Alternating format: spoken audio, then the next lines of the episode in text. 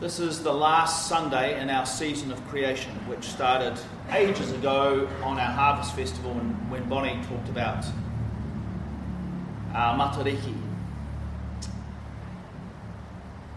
During that time, we've uh, sat with the first uh, Genesis 1 and been reminded that this world and all who live in it are being created by and belong to our creating and life giving God we've been reminded that we are made in the image of that God, made in the image of God to continue and join in this creating and life giving work.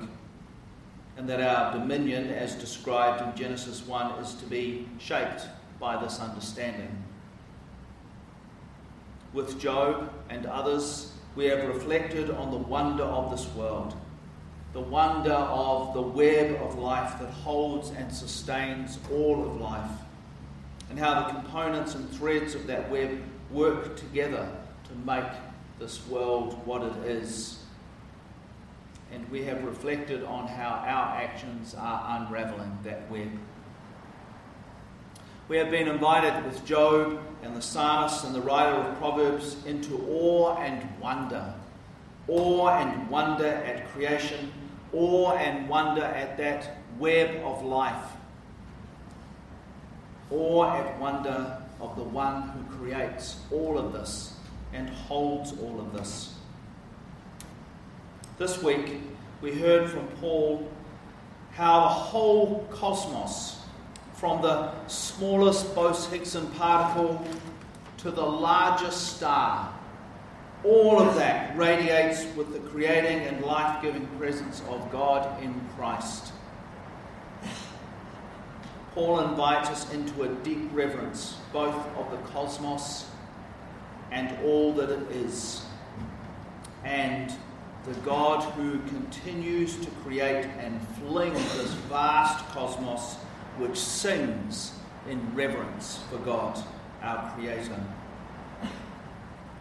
And we are reminded throughout this whole season that reverence for God is seen in our reverence for creation. Today we have confessed that we have not been icons of this creating and life giving God. That our relationship with creation has not been shaped by our awe and reverence for God. That we have treated and are treating God's world with reckless abandon.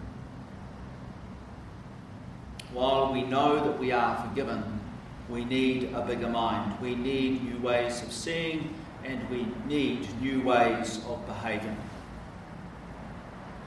And over the last few weeks, I have spoken at length about some of that. And that's probably enough from me. It's time that we thought about these kinds of things collectively. And so today, that's the end of my sermon, which some of you will be very pleased about. But there is a chance for you to gather. So I see Cliff has claimed the back. So Cliff is uh, he's going to be uh, leading a discussions about how we as individuals might respond to uh, how we have treated the world in the past, and particularly climate change. Climate change is here. We can't stop that, but we can limit the effects of that. So, how might we play our part? Cliff's going to lead a discussion on that. So Bonnie is going to be, I guess, down, down here. There you go. Learn new things every day.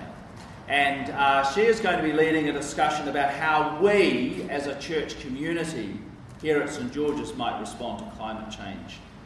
What are some of the things you'd like to see us as a parish do and engage with? So that's going to be down the front.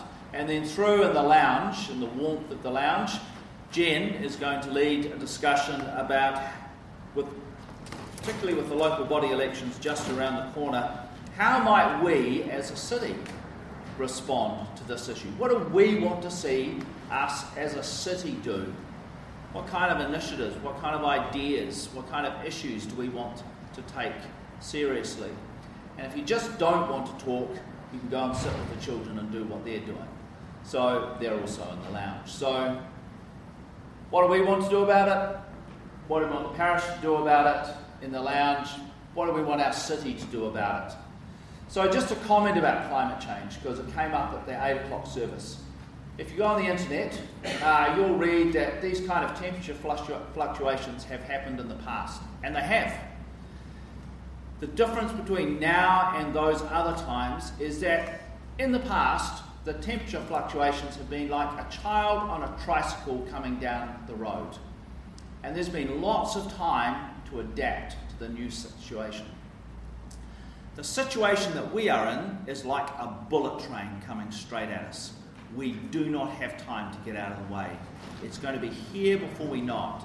The important part of that is it's going to be here before creation. All the creatures, all the plants that we rely on can adapt to the new situation.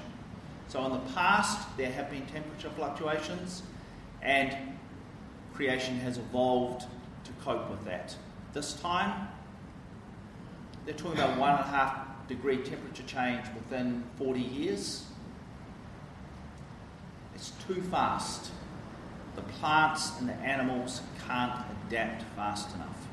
That's, that's the problem. That's where we're going to be in trouble. So, what are we going to do about it?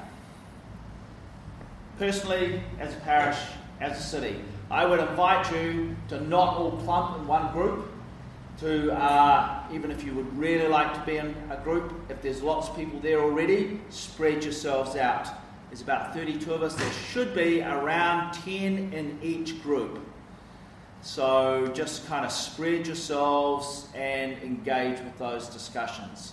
Uh, my hope is that out of this, not only will we have some ideas, but we'll have some um, articles that can go in the next parish magazine. Uh, we'll also have some ideas that can go to uh, vestry as they continue to plan for the future.